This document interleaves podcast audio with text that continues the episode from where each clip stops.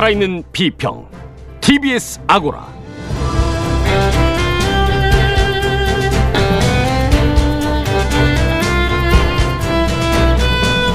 안녕하세요. TBS 아고라 송현주입니다. 코로나19 사태 속에서 치러진 21대 총선. 그 누구도 예상치 못했던 여당의 압승으로 막을 내렸습니다. 오늘 주마가평에서는 언론들이 쏟아낸 선거 결과 보도 그리고 개표 방송까지 종합적으로 평가해 보도록 하겠습니다.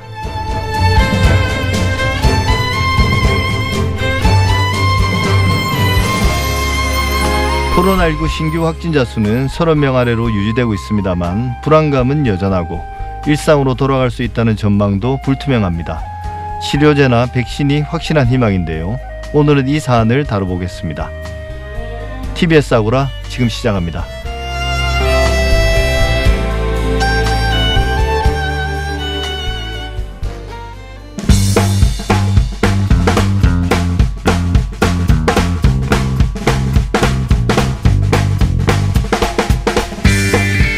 미디어 브리핑 시간입니다. 금준경 미디어 오늘 기자 나와 있습니다. 어서 오십시오. 네, 안녕하세요. 네, 오늘 첫 소식은요?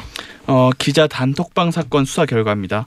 최근에 엠번방 사건으로 사회적인 비판이 좀 거세지 않아요? 근데 비슷한 시기에 지난해 기자 디지털 성범죄 사건의 논란이 된 적이 있었는데요. 기자 단톡방이라고 해서 언론계 종사자임을 이제 확인이라고 입장할 수 있는 익명의 네. 단체 대화방이 있었습니다.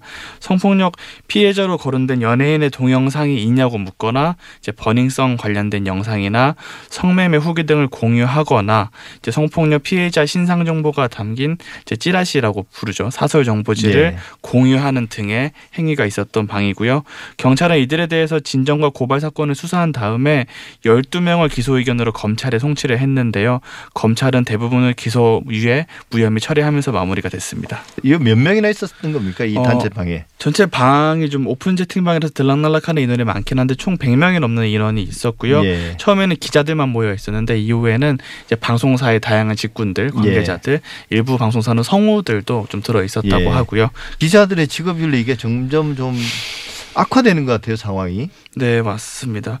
이제 그런 측면에서 지금 각계각층에서 비판이 많이 나왔는데 이제 수사 결과가 나오기도 하니까 언론 노조에서도 언론인으로서 책무를 져버린 거 아니냐. 예. 특히 취재 활동에 있어서 접한 정보를 이제 보도의 목적에만 사용한다는 기본적인 윤리 강령에 위반됐다라고 해서 이제 사법적인 절차와 별개로 이 언론사들에서 당사자에 대한 조사와 징계를 좀 해야 한다 이런 의견들이 나오고 있고요. 이게 저희 매체에서 취재를 했었던 사건인데 이 취재가 들어오고 기사가 나오니까 이 방에 있는 사람들이 이제 죄다 나가기 시작했거든요. 예. 그리고 이 방에 저희 기자가 들어가기 이전까지 또 있었던 거 확보가 안 돼서 실제로는 좀 더더 많은 문제가 있었던 것 같습니다. 예.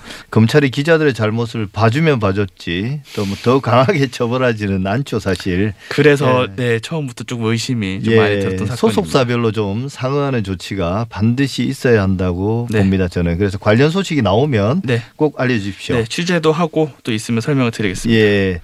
또 독립운동가와 후손들이 TV조선하고 채널A의 재승인을 취소해 달라고 그렇게 의견서를 냈다고 하는데요. 방통위에. 네, 맞습니다. 생존 독립운동가인 이무철 지사가 있습니다. 올해 102살 예. 연세가 이렇게 되시는데 이분을 비롯해서 광복회라고 해서 우리나라의 대표적인 독립운동가 단체들에서 이제 독립운동가 후손들과 독립운동가를 포함해서 1,544명이 TV조선과 채널A의 재승인을 취소해달라는 의견서를 방통위에 제출을 했습니다.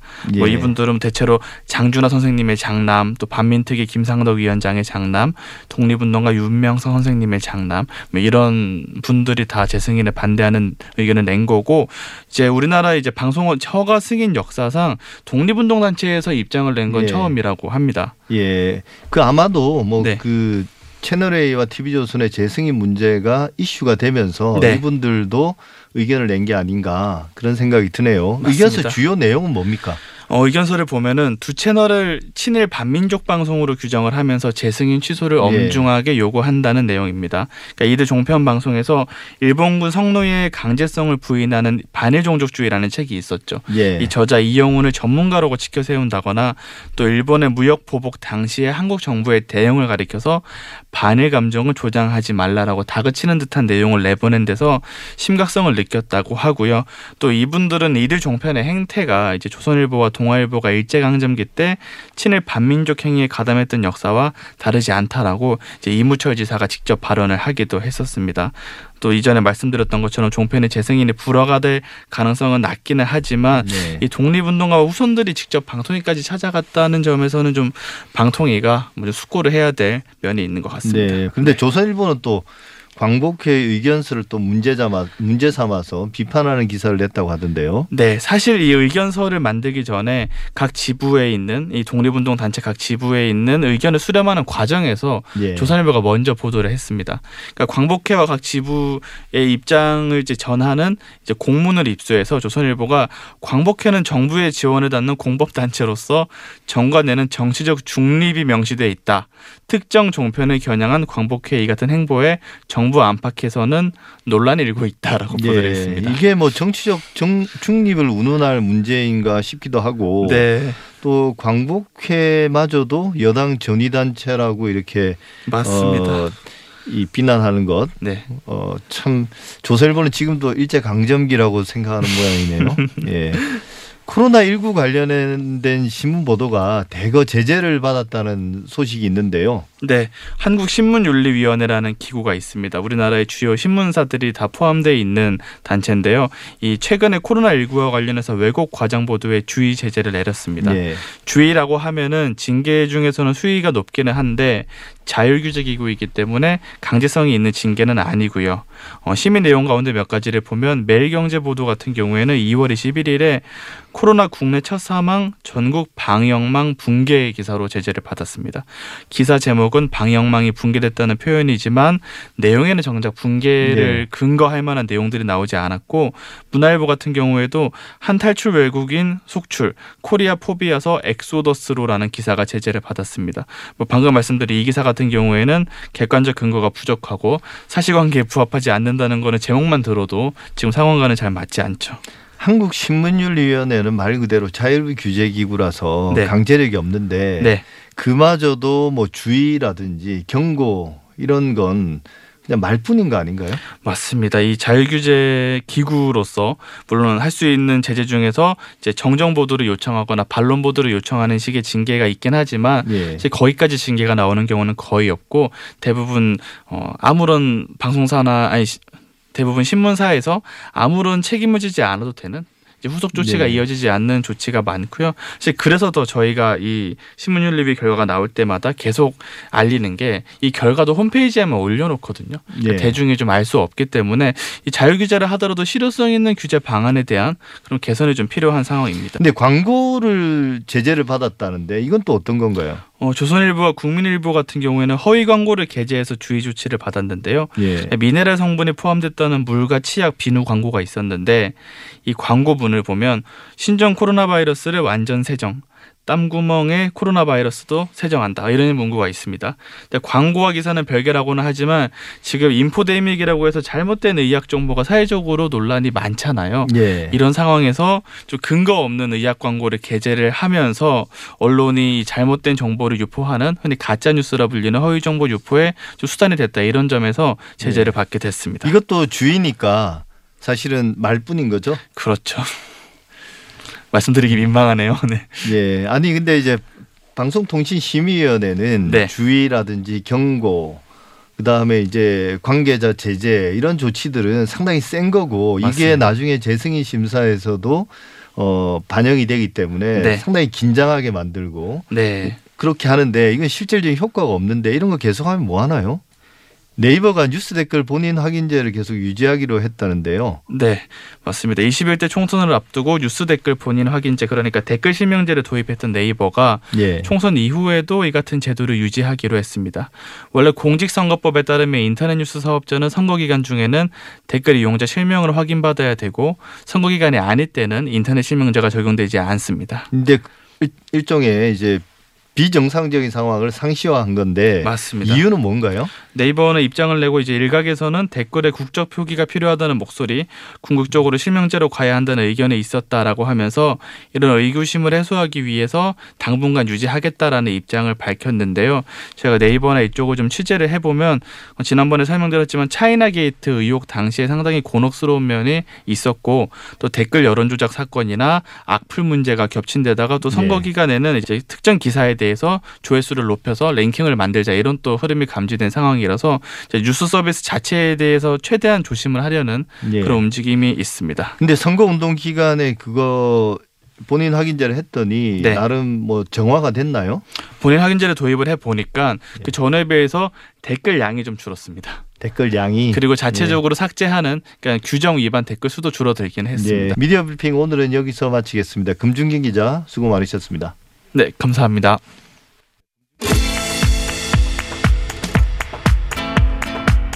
달리는 TBS에 꼭 필요한 평을 더합니다.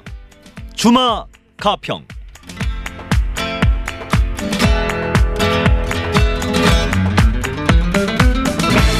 코로나19 사태 속에서 치러진 21대 총선이 여당의 압승으로 끝났습니다.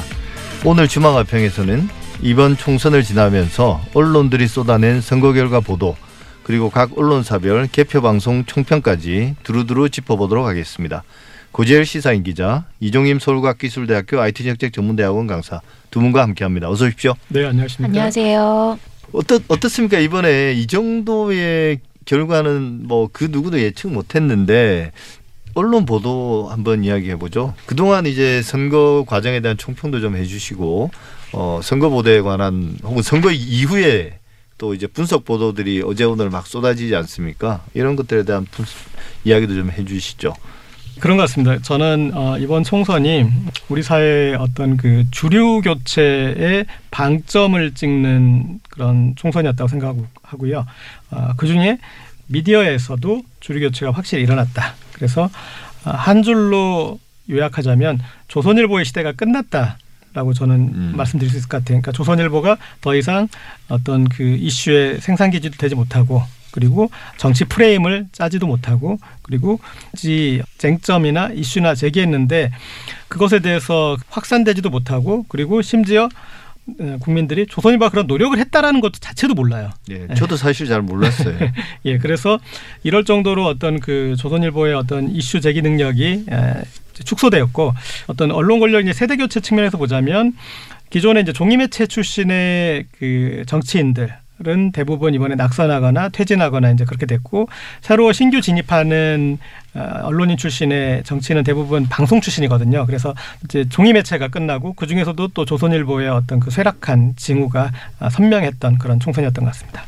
기존의 어떤 관행을 따라서 보도가 많이 됐었어요. 특히 종편 채널에서는 그런 방식들을 많이 선택을 했는데 실제적으로 이 사회가 변화하고 있다라는 지점을 캐치하지 못했다. 그리고 이제 그냥 관행에 따라서 굉장히 네거티브적이고 선정적인 어떤 발언을 나열하고 그것을 기준으로 여당을 공격하는 뭐 이런 식의 보도가 주를 이루게 되면서 시민들의 어떤 관심으로부터 점점 멀어지지 않았나라는 생각이 들어요. 종편이나 혹은 보수 언론에서는 어떤 방식을 선택했는가라고 했을 때 전혀 체계적인 어떤 준비나 전문가에 기반한 보도가 아니라 그냥 관행적으로 어떤 정치 패널들을 그대로 가져다가 보도를 하게 되면서 어 지금의 이런 그 선거 결과를 예측하지도 못했고 또 많은 시민들의 지지를 얻지도 못했던 그런 결과로 나타나지 않았나 싶습니다.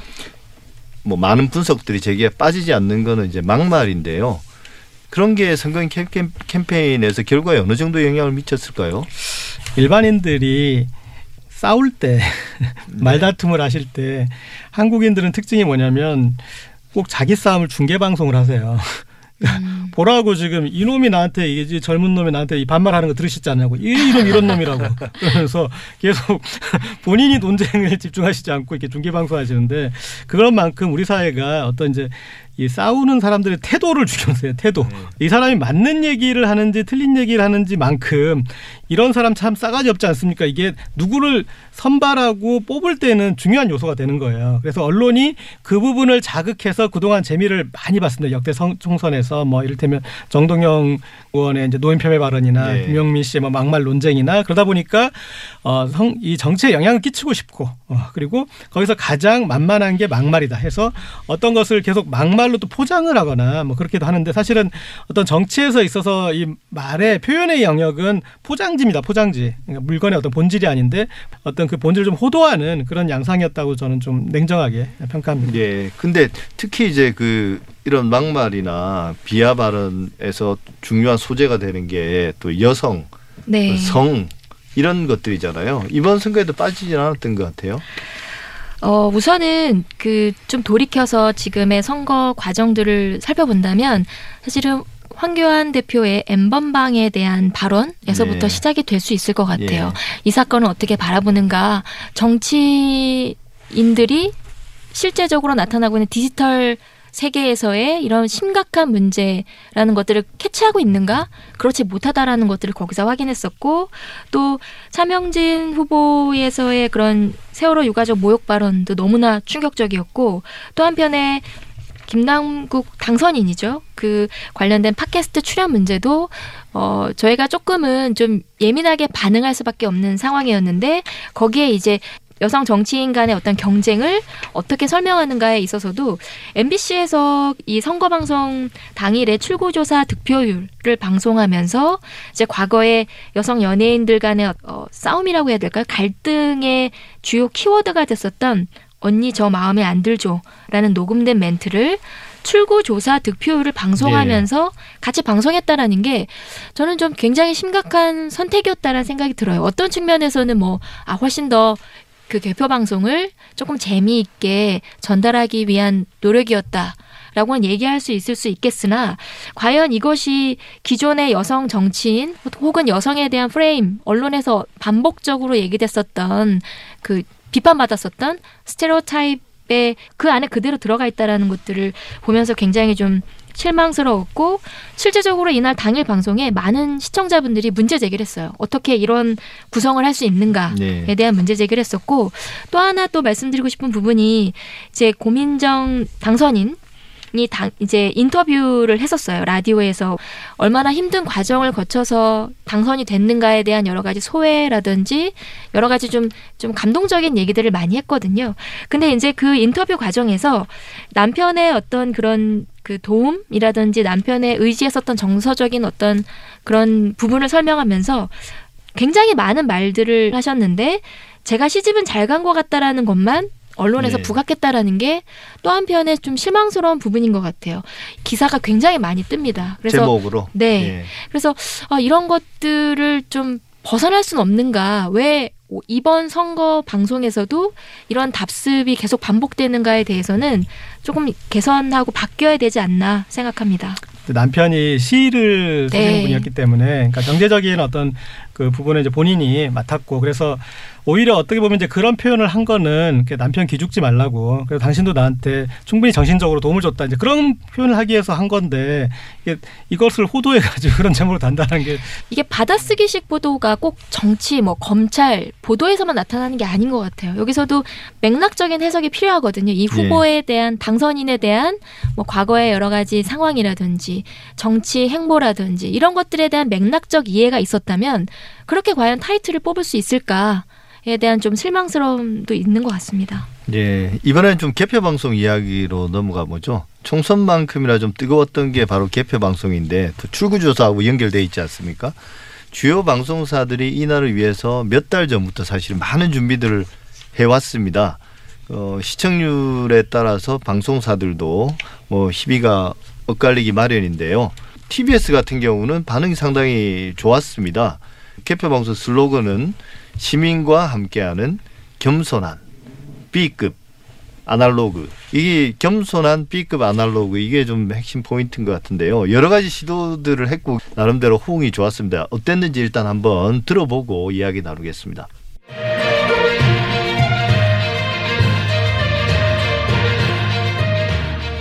자, 국내 개표 방송 역사를 적어도 30년 이상 뒤로 후퇴시킬 아무런 CG가 없는 네. 기념비적인 방송으로 어. 스튜디오 내 디지털 정보라고는 TV하고 어, 시기를 시간을 알리는 벽시계밖에 없어요. 저희 제작비는 전부 다 어, 궤도 제작이 들어갔습니다.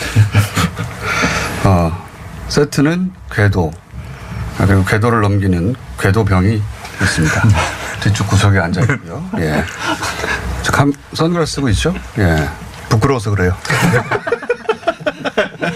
저희 아나운서인데 궤도만 넘길 예정입니다. 자, 5시 50분 현재 KBS 19,000, MBC 2만, SBS 8,600, TBS 14만. 아니 그러면 돈을 할쓸 필요가 필요가 없어요. 네, 지금 오히려 방송 3사가 3% 이내 접전 지역이 몇 개다 이렇게 좀 발표를 해주면 네. 사람들이 더 관심을 가질 텐데 그죠. 지금 계속 1대1로 보여주니까 그거를 우리가 모아서 얘기를 해봐야 되겠네요. 저희. 네. 연주는 언제 하나요? 연주하러 왔는데. 연주, 연주. 연주 짧은 거 하나 부탁드려요. 짧은 거. 네, 아니, 인상적인 거. 아니 무슨 운명의 순간이 온 것 같으니까 배트맨의 운명. 아, 좋습니다. 네. 배재정이? 조경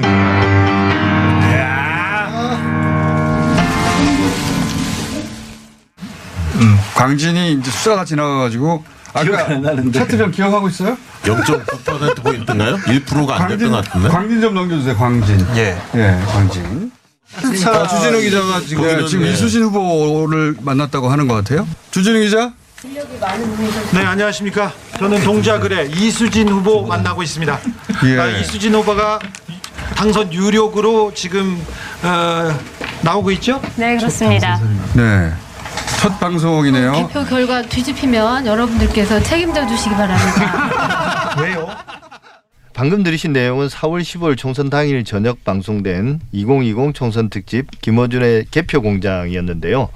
이게 유튜브 동시 접속에서는 주요 방송사들을 제치고 압도적인 시청률 1위를 기록했다고 하던데요. 자 이제 동의할 수 없는 표현은 이제 겸손인 것 같습니다. 이게 이제 어, 타이틀이라도. 김, 예, 김어준 총수하고 겸손과의 그 말은 이제 마돈나와 순수와의 네. 어떤 그 말처럼 상당히 어, 약간 좀 멀어 보이고요. 어떤 이 전략적으로 상당히 유효한 아, 그런 예. 전략이었던 것 같습니다. 뭐냐면 어, 그런 이제 유튜브나 SNS에서는 우리가 메이저다라는 어떤 자신감 그리고 어, 그리고 우리가 그 링을 잘 안다. 어, 우리는 그 링의 챔피언이고 어, 챔피언답게 우리는 그 링에서 싸우는 법을 안다. 상황에 맞게 예, 사정에 예. 맞게 잘 했던 방송인 것 같습니다. 예, 어떻게 보셨습니까? 물론 이제 김어준 진행자가 워낙에 그 순발력도 뛰어나고 진행력이 뛰어나고 또 어, 굉장히 많은 팬덤이 형성되어 있기 때문에 해볼 수는 있겠으나 실제로 이렇게 개표 방송을 진행했다라는 그 도전 그리고 또 결과가 굉장히 좋았고요. 제가 찾아보니까 유튜브 누적 조회수가 237만 뷰고 최대 동시 접속자 수가 15만 명이 넘는 네. 사실 엄청난 그 데이터라는 것들을 좀 볼 수 있습니다. 그리고 이렇게 그 데이터를 기반으로 생각해 본다면 이날 방송이 어쨌든 어 라디오, TV, 유튜브 동시에 실시간 생방송으로 진행했다라는 부분이 많은 시청자 혹은 뭐 시민분들의 그 미디어 환경에 아주 밀접하게 근접하게 접근할 수 있는 그런 툴을 잘 활용했다라는 생각도 들었고 그 굉장히 이 프로그램에 자주 출연했었던 출연자들 게스트들이 함께 모여서 이 선거 방송과 관련된 어떻게 보면 되게 유쾌하게 그 지인들과 함께 모여서 투표 방송을 같이 보는 것과 예. 같은 부분에 좀 흥미로웠던 것 같습니다. 이게 지상파나 뭐 종합편성 채널, 보도 전문 채널들의 개표 방송은 조금 식상하고 뭐 나름 재미있게 만들려고 했던 구성들이 실제 비용만 많이 들었지 별 효과는 없었던 것도 있는 것 같아요. 그래서 수치상으로 보면 방송사 중에는 KBS와 TBS가 아마 네. 승자가 아니었나 싶은데요. 뭐 여러 가지 결과 수치만 보더라도 그렇고 실제 제가 봤을 때도 그랬던 것 같은데 어떻게 평가하십니까? 네. 아, TBS 같은 경우에는 이제 비교 대상 제가 봤을 때 종편일 것 같습니다. 종편은 어, 유튜브에 있는 보수 유튜버들과 경쟁하다 보니까 같이 거칠어졌어요. 그러니까 이 SNS의 이제 패착 중에 하나가 여기에 몰입하면 이제 패착이 이런 패착이 나오는데 과하게 거칠게 세게 얘기해야지 반응이 세지니까 계속 그런 쪽으로 가는 경향이 있어요. 그래서 아, 그걸 이제 유튜브가 더 세니까 종편도 그것과 경쟁하다 보니까 그렇게 세져 버렸는데 TBS는 상대적으로 어, 좀 여유가 있죠. 어, 그리고 위트가 있고 어, 좀 숨을 돌릴 수 있는 여지가 있어서 네. 여기서 굳이 거칠게 할 필요도 세게 얘기할 필요도 어, 그런 게 없어서 그래서 그 산만이 산만하지만 어, 산만의 미학을 보여줄 수 있었던 그런 비결이었던 것 같습니다. 어, 지금의 많은 시민들 같은 경우는 미디어 노출 시간이 굉장히 많고 또 영상의 그래픽까지 장시간 계속 시청할 수 있을까? 사실 그렇지 않은 상황이다라는 부분에 맞춰서 TBS 같은 경우도 김어준이라는 진행자를 주변으로 하는 굉장히 많은 이야기를 해줄 수 있는 패널들이 하나의 채널에서 다양한 얘기를 할 수 있는 선거와 관련된 다양한 얘기를 할 수 있는 방송을 보여줬기 때문에 결과론적으로는 굉장히 높은 선택을 받았다라는 생각이 듭니다. 저는 이 개표 방송에서 정보 큐레이션에 있어서는 저는 포털 사이트가 언론사들보다 훨씬 낫다고 생각해요. 예, 그러니까 어, 마치 이제 우리가 방송사의 개표 방송을 이렇게 들으면 코스 요리에 나오는 대로 먹어야 되잖아요. 예. 그런데 포털 사이트에 본인이 들어가서 거기에 이제 펼쳐지는 그 양상을 보면은 어, 본인이 의도한 대로 볼 수 있어요. 포털 사이트들은 그 정보를 큐레이션해서 어, 한눈에 각 지역별로 이렇게 여러 가지 볼 수 있게 해놨더라고요. 그래서 어떤 언론사들보다 두 양대 어, 포털 사이트가 어, 압도적이었다. 그래서 예. 앞으로는 이제 대부분 이제 모바일로 보게 되는데 이제는 제 생각에는 사람들이 출구 조사할 때 잠깐 방송사 중계 보고 어, 그 뒤로는 이제 포털 사이트로 볼 것 같아요. 그래서 본인이 계속 원하는 궁금한 결과를 찾아가지고 보는 식으로 앞으로 바뀌지 않겠나 싶습니다. 예, 방송사가 그 어떤 화려한 그래픽을 동원하더라도 결국 그 속도라든지 그 상호작용성 면에서 네. 포털을 따라가기는 힘들 것 같고 결국은 출구조사 결과 발표되고 그 한 십 몇 분 그 이후에는 계속 지루한 개표전이 계속되는데 개표 방송을 계속 보면서 사람들이 선거에 관심을 가 선거 결과에 관심을 가지게 만들려면 데이터 프리젠테이션 말고 다른 어떤 컨텐츠를 채워야 되는데 그게 이제 KBS와 TBS가 자기 스타일로 나름 네. 성공한 거고 나머지 방송사들 지상파 파나 종편이나 보도 전문 채널은 조금은 과거의 방식들 어, 매너리즘에 빠져서 했던 걸 계속 반복했던 게 아닌가 그런 생각이 제가 듭니다. 보면 또 어떤 측면에서는 투표 전에 어, 정말 그렇게 치열하게 출구조사에 그런 70억 돈을 쓸 게 아니라 국민들에게 정치 의식을 고양시키고 우리나라의 논점들을 어, 잘 접하게 그렇게 그 차라리 선거 전날 그런 특집 방송을 해가지고 하는 게 낫지 이미 다 끝났는데 거기에 대해서 뭐 분석을 한들 뭐 어쩌겠어요. 그러니까 그리고 지금은 방송이 흔히 말하는 경마식 중계 보도를 하는 거거든요. 그러니까 선거 결과에도 아무 의미 없는 거죠. 그 잘하면 뭐하고 못하면 뭐해요.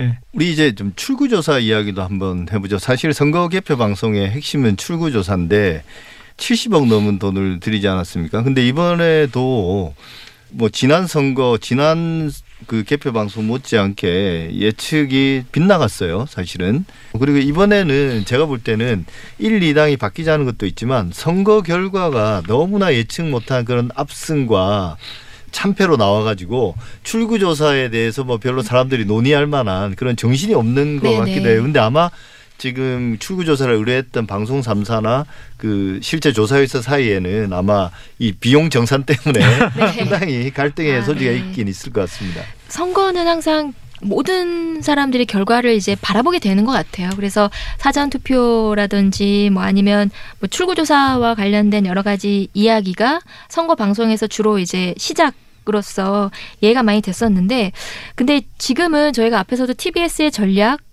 왜 성공했나라는 것도 같이 얘기했었고 이미 어떤 그 시민들의 미디어 환경이라는 것 자체가 굉장히 많이 변하고 있다라는 것들을 선거 방송에서도 이제 좀 적극적으로 수용해야 되지 않을까라는 생각이 들어요. 그런 엄청난 비용을 저는 조금은 특히 지상파를 중심으로 해서 조금 다른 곳에 나눠서 좀 쓰면 어떨까라는 생각이 드는데 제일 중요한 부분이 저는 수어 통역 방송이었던 것 같아요. 그렇게 다양한 그래픽이라든지 엄청나게 많은 패널이 등장했지만 과연 사회적 약자나 소수자 혹은 뭐 그 주류에서 얘기되지 못하는 자기의 적극적으로 자기 의사를 표현할 수 없는 사람들에게 어떻게 하면 더 많은 정보를 전달할 수 있을 것이냐에 집중해야 되고 네. 그런 비용들을 이렇게 조금, 조금 더 신경을 써서 나눠서 이제는 좀 고민해봐야 될 때가 되지 않았나 싶습니다. 네, 이종일 박사 좀 디테일한 지점까지 좀 지적해 주셨는데요. 결국은 이번까지가 아닌가 싶습니다. 사실은 어, 지금과 같이 선거 방식 자체하고 출구조사 방식이 일치하지 않는데 이걸 이제 언제까지 끌고 갈 것인가 또 방송사도 상당한 위험을 떠안는 거니까요. 비용뿐만 아니라 뭐 조만간 어느- 어떤 방식으로 결론이 나긴 나겠죠. 주말가평 오늘은 여기까지 하겠습니다. 고재일 시사인 기자, 이종임 서울과학기술대학교 IT정책전문대학원 강사 두 분 수고 많으셨습니다. 네, 감사합니다. 감사합니다. 감사합니다.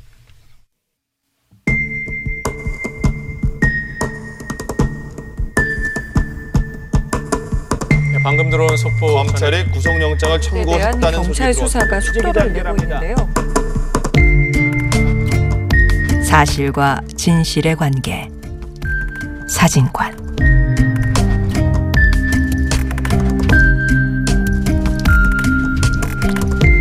코로나19 신규 확진자 수는 안정적입니다. 그러나 한편으로는 감염 경로를 확인할 수 없는 사례나 재양성 사례가 꾸준히 발생하면서 불안감은 가시지 않고 있습니다. 일상으로 돌아가기 위해서는 결국 치료제나 백신을 개발하는 방법밖에 없는 것 같은데요. 그런 간절함이나 기대 심리 때문인지 매일같이 치료제의 효능이나 백신 개발의 가능성을 두고 언론 보도가 이어지고 있습니다. 보도가 놓친 뉴스의 맥락을 짚어보는 사실과 진실의 관계 사진관. 오늘은 이 사안 다뤄보겠습니다. 카톨릭대 의대 백순영 교수 나오셨습니다. 어서 오십시오. 예, 안녕하세요. 예, 교수님. 코로나19 초기를 돌아보면 계속 변이를 일으키는 바이러스이기 때문에 백신이나 치료제를 만들기 참 어려울 것이다. 만들면 그때는 이미 변이된 새로운 바이러스가 나와서 별로 효과가 없을 것이다. 이런 식의 회의론이 좀 일반적이었던 것 같은데요. 그리고 실제로 이제 최근 대만하고 호주 공동 연구팀이 인도에서 뭐 검출한 어, 코로나 바이러스에서 아주 중대한 변이를 발견했다는 그런 보도도 있었습니다. 이 바이러스 변이하고 백신 개발의 실질적인 효능 문제 이거 어떻게 생각하십니까? 예, 시- 실제로 지금도 마찬가지입니다. 백신이나 치료제를 만들기 위해서는 보통 수년 혹은 10년 이상 걸리는 경우가 많이 있는데 예. 개발되었을 때는 이미 그 바이러스에 대한 감염증은 사라지고 사람들은 군중 면역, 즉 사- 전부 면역을 갖고 있기 때문에 더 이상 감염되지 않는다는 것이죠. 예. 그 경제적인 면으로 볼 때에도 어떤 회사에서 바이러스 백신을 개발을 했을 때 그 시점에서 상품성이 없다 그러면 못 만들겠죠. 예. 그런데 문제는 이와 같은 백신을 그럼 개발하지 말아야 할 것이냐 하는 것은 그렇지 않습니다. 새로운 변이가 생긴다 할지라도 예. 새로운 바이러스의 변이만을 플랫폼 위에다가 올려놓으면 새로운 백신이 만들어질 수 있는 것이거든요. 이건 빠- 짧은 시간에 만들 수 있습니다.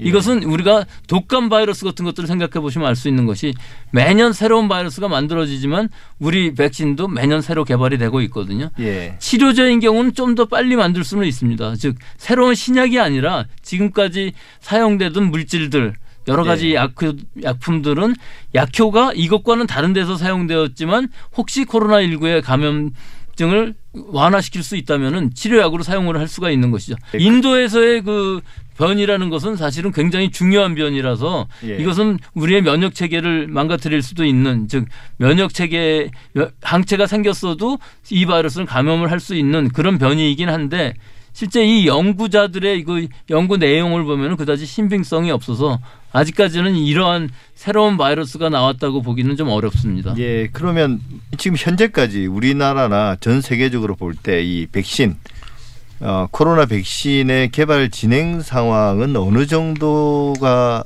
어느 정도까지 와 있다고 볼 수 있나요? 이 바- 바이러스에 대한 백신이라는 의미는 바이러스를 직접 넣어주면은 사람들이 면역은 생길지 몰라도 증상이 나타나기 때문에 가- 가능하지 않겠죠. 예, 그래서 예. 어떻게든지 이 바이러스를 약화시키거나 혹은 예. 그 안에는 단백질만을 집어넣어 주든가 예. 아니면은 DNA, RNA 뭐 이런 유전 물질을 집어넣어 줘서 실제 그 단백질을 만들게 하거나 뭐 이렇게 여러 가지 종류가 있는데요. 예. 아직까지 완전히 개발된 상황은 없고 일단 백신을 개발하기 위해서는 전임상이라고 그래갖고 세포 수준이라든지 혹은 동물 실험을 통해서 안정성, 예. 유효성을 확인한 다음에 사람에서 일상, 이상, 삼상까지 해서 유효성을 확인하는데 이거 보통 몇 년씩 걸립니다. 예. 근데 지금 상황에서는 미국이라든지 또는 우- 중국이라든지 또 우리나라에서 이노비어에서 지금 DNA 백신을 가져다가 임상 일상 즉 예. 한 40명의 환자에게 건강한 사람에게 줌으로써 안전성이 있나를 확인하는 과정을 갖고 있는데요.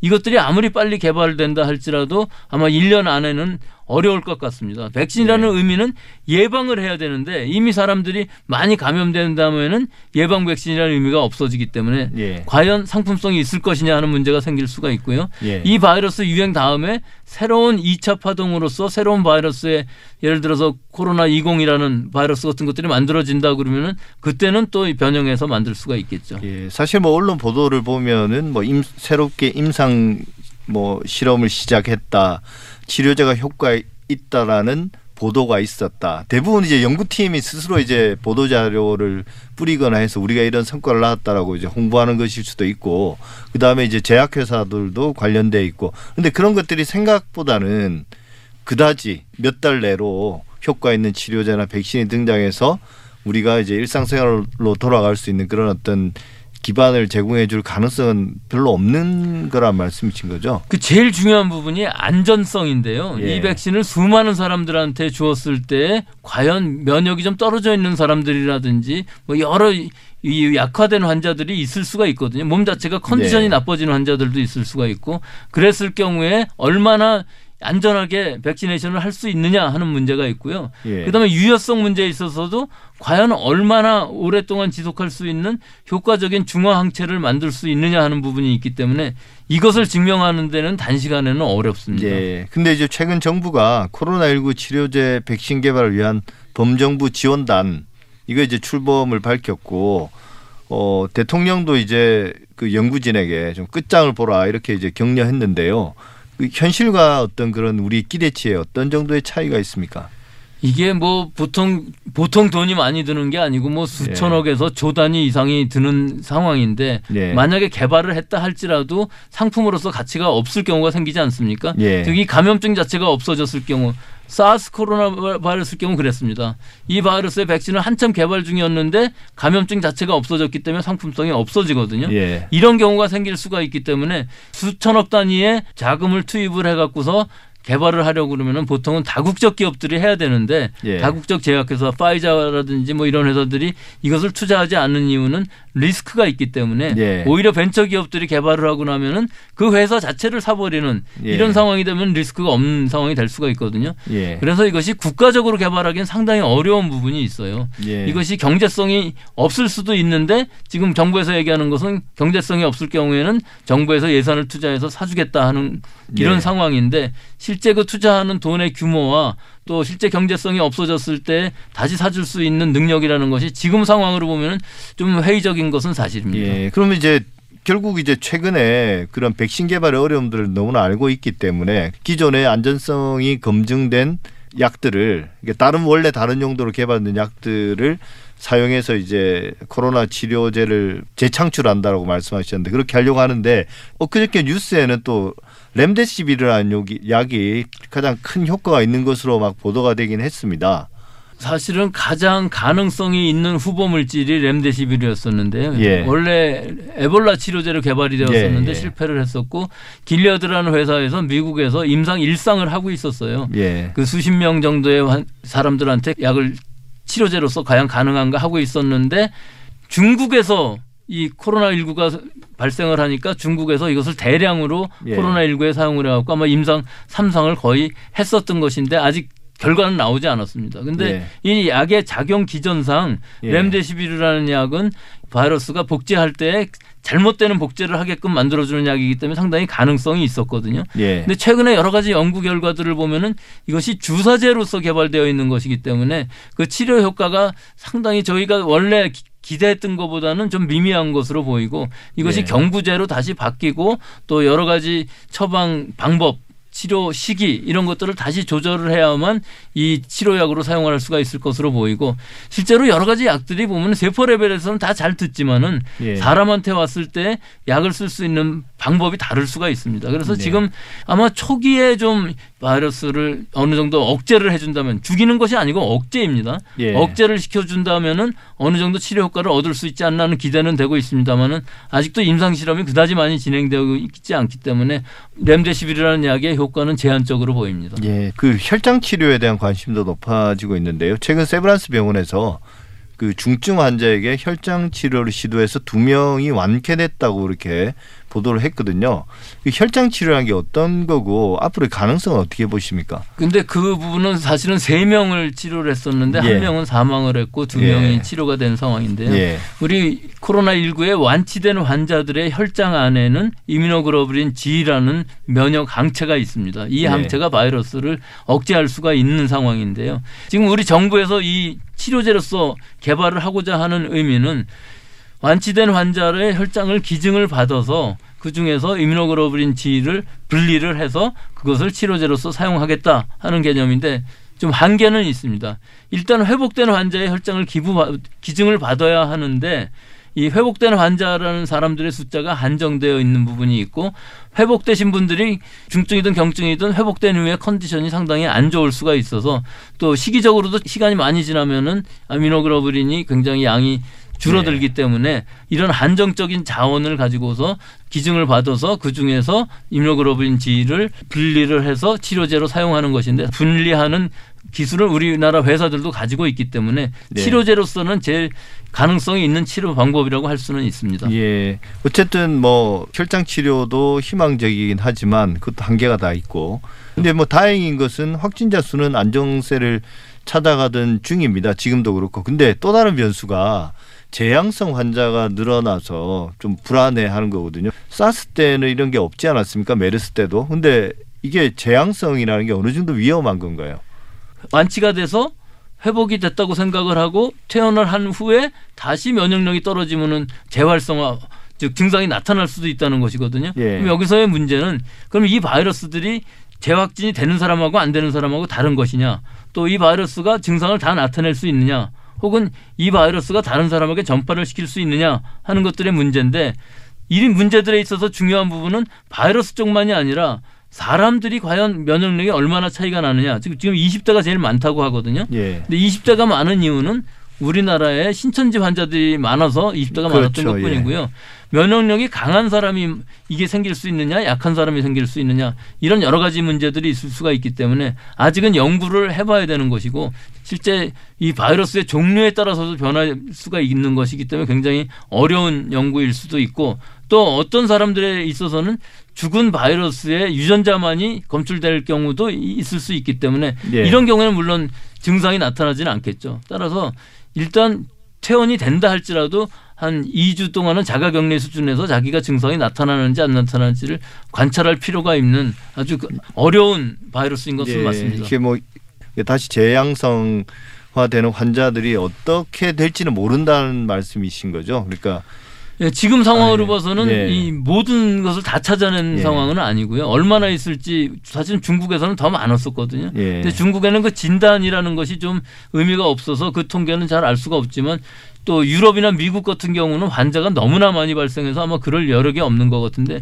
우리나라에서의 데이터는 상당히 신빙성이 있을 것 같이 보이고 시간은 아마 좀 걸릴 것으로 보입니다. 예, 마지막 질문인데요. 지금 조건에서 사실은 기존의 사회적 거리두기를 좀 강력하게 해왔지만 실제 이제 사람들이 심리적으로 좀 지쳤고 또 뭐 경제 문제도 있고 그래서 조금 완화되기를 희망하는 그런 여론도 있는 것 같습니다. 근데 지금 또 지난 그 총선 때 수요일에 총선하면서 사회적 접촉이 상당히 늘어났고 또 이제 봄이 되면서 뭐 언론에도 많이 보도됐습니다만 꽃놀이라든지 어쨌든 야외 활동들이 증가하면서 새롭게 또 감염이 확산될 그런 위험도 있다라고 하는데 지금 우리 사회가 어느 정도까지 그걸 그 사회적 거리를 거리두기를 감내해야 될까요? 좀 조심스럽겠지만 예, 예측해 주신다면 지금 뭐 20명대 수준에 나오는 것은 벌써 한 2주 전에 노출된 예. 사람들이 나오는 것이고 지난주 부활절 뭐 투표 여러 가지를 해서 사회적인 노출이 많이 일어난 상황에서 과연 앞으로 2주 후에는 얼마나 많은 환자가 나올지가 이 판단의 기준이 일단은 되겠죠. 하지만 내일 모레 사이에 어느 정도 결정은 해야 되는 상황이기 때문에 예. 우리 지역 사회의 감염이 얼마나 있느냐 하는 것을 판단하는 과학적인 근거는 사실은 아무것도 없습니다. 하지만 언젠가 이것을 하기는 해야 되는데 이것이 완화라기보다는 지금 하고 있는 손 씻기라든지 마스크 쓰기, 거리 두기를 더 강력하게 하면서 계약을 한다든지 혹은 직장에 출근을 한다든지 모임을 한다든지 예배를 한다든지 하는 것을 조금씩 해나가야 되지 않겠습니까? 예. 그러니까 그런 것을 하기 위해서 우리는 방역을 어디까지 할 수 있느냐를 최대한으로 사회적인 합의에 의해서 국민들이 지킬 수 있는 선에서 이것들을 결정하고 또 국민들은 이것을 지켜야 될 것이고 우리가 이 시스템을 만들기 위해서는 여러 가지 투자도 많이 해야 됩니다. 예. 즉 양호실이라든지 취약 지역이라든지 뭐 여러 부분에 있어서 물, 유료 물자가 부족할 경우 시스템이 없을 경우는 여러 가지들을 다 투자를 해서 시스템을 마련한 후에 단계적으로 해가는 것이 맞, 맞다고 봅니다. 예. 사실과 진실의 관계 사진관 오늘은 여기까지 하겠습니다. 지금까지 백순영 가톨릭의대 교수님과 함께했습니다. 말씀 감사합니다. 감사합니다.